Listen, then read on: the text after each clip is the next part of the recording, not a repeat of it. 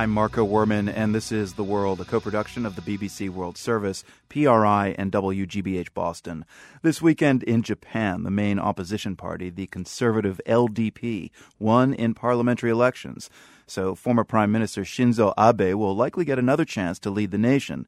This marks a shift to the right for Japan, and surprisingly, perhaps, a show of support for a pro nuke party in a country devastated by the nuclear disaster at Fukushima a year and a half ago the Democratic Party, or DPJ, powered down all but two of Japan's 50 remaining nuclear reactors. The newly elected Conservative Party has said it plans to get them back online over time.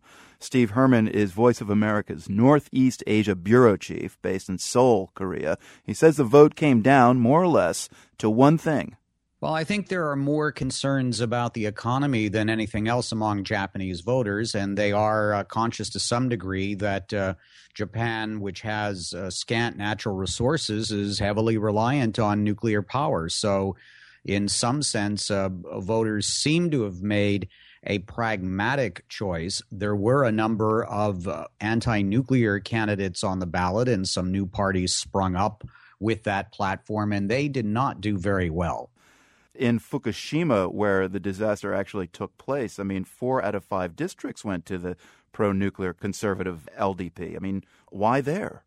Well, a lot of people in Fukushima have been dependent on the nuclear industry. The other thing you have to take into consideration is that Fukushima, despite its reputation for the uh, nuclear disaster, is a predominantly agriculture area one of the uh, bread baskets, or we should say rice baskets of Japan. Mm.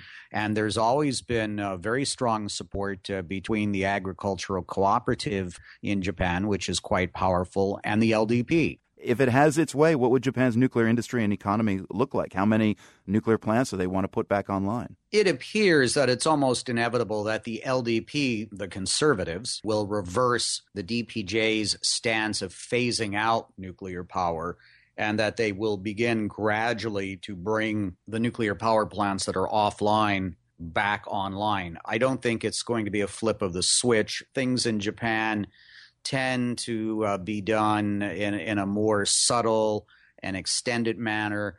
And I think we'll see um, statements coming out, and the LDP will test the waters on this and, and take it very gradually of course, uh, one indication of just which direction things are going to go into. You can look at the uh, stock market, and the day after the election, Tokyo Electric Power Company, I think it was 33% that the stock price surged. Uh, wow. I don't know if it, it, closed at exactly that, but uh, obviously uh, heavy bets were being placed that uh, TEPCO is going to be back uh, heavily in the uh, nuclear power generating business again. The victorious conservative uh, LDP party also has to contend uh, with uh, the controversial Senkaku Islands territorial dispute with China. How much did that play into the party's win?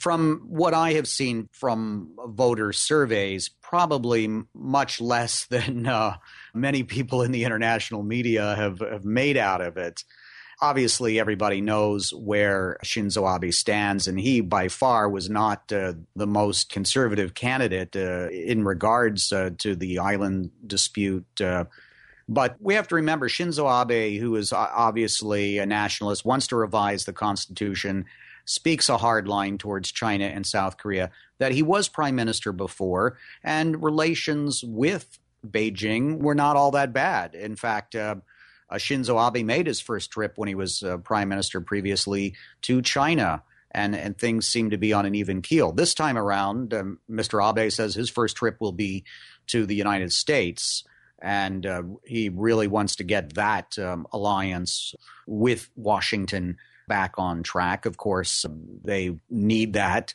to uh, send a strong message to China as well that the, the United States is in its uh, corner as, as far as any sort of territorial disputes with China.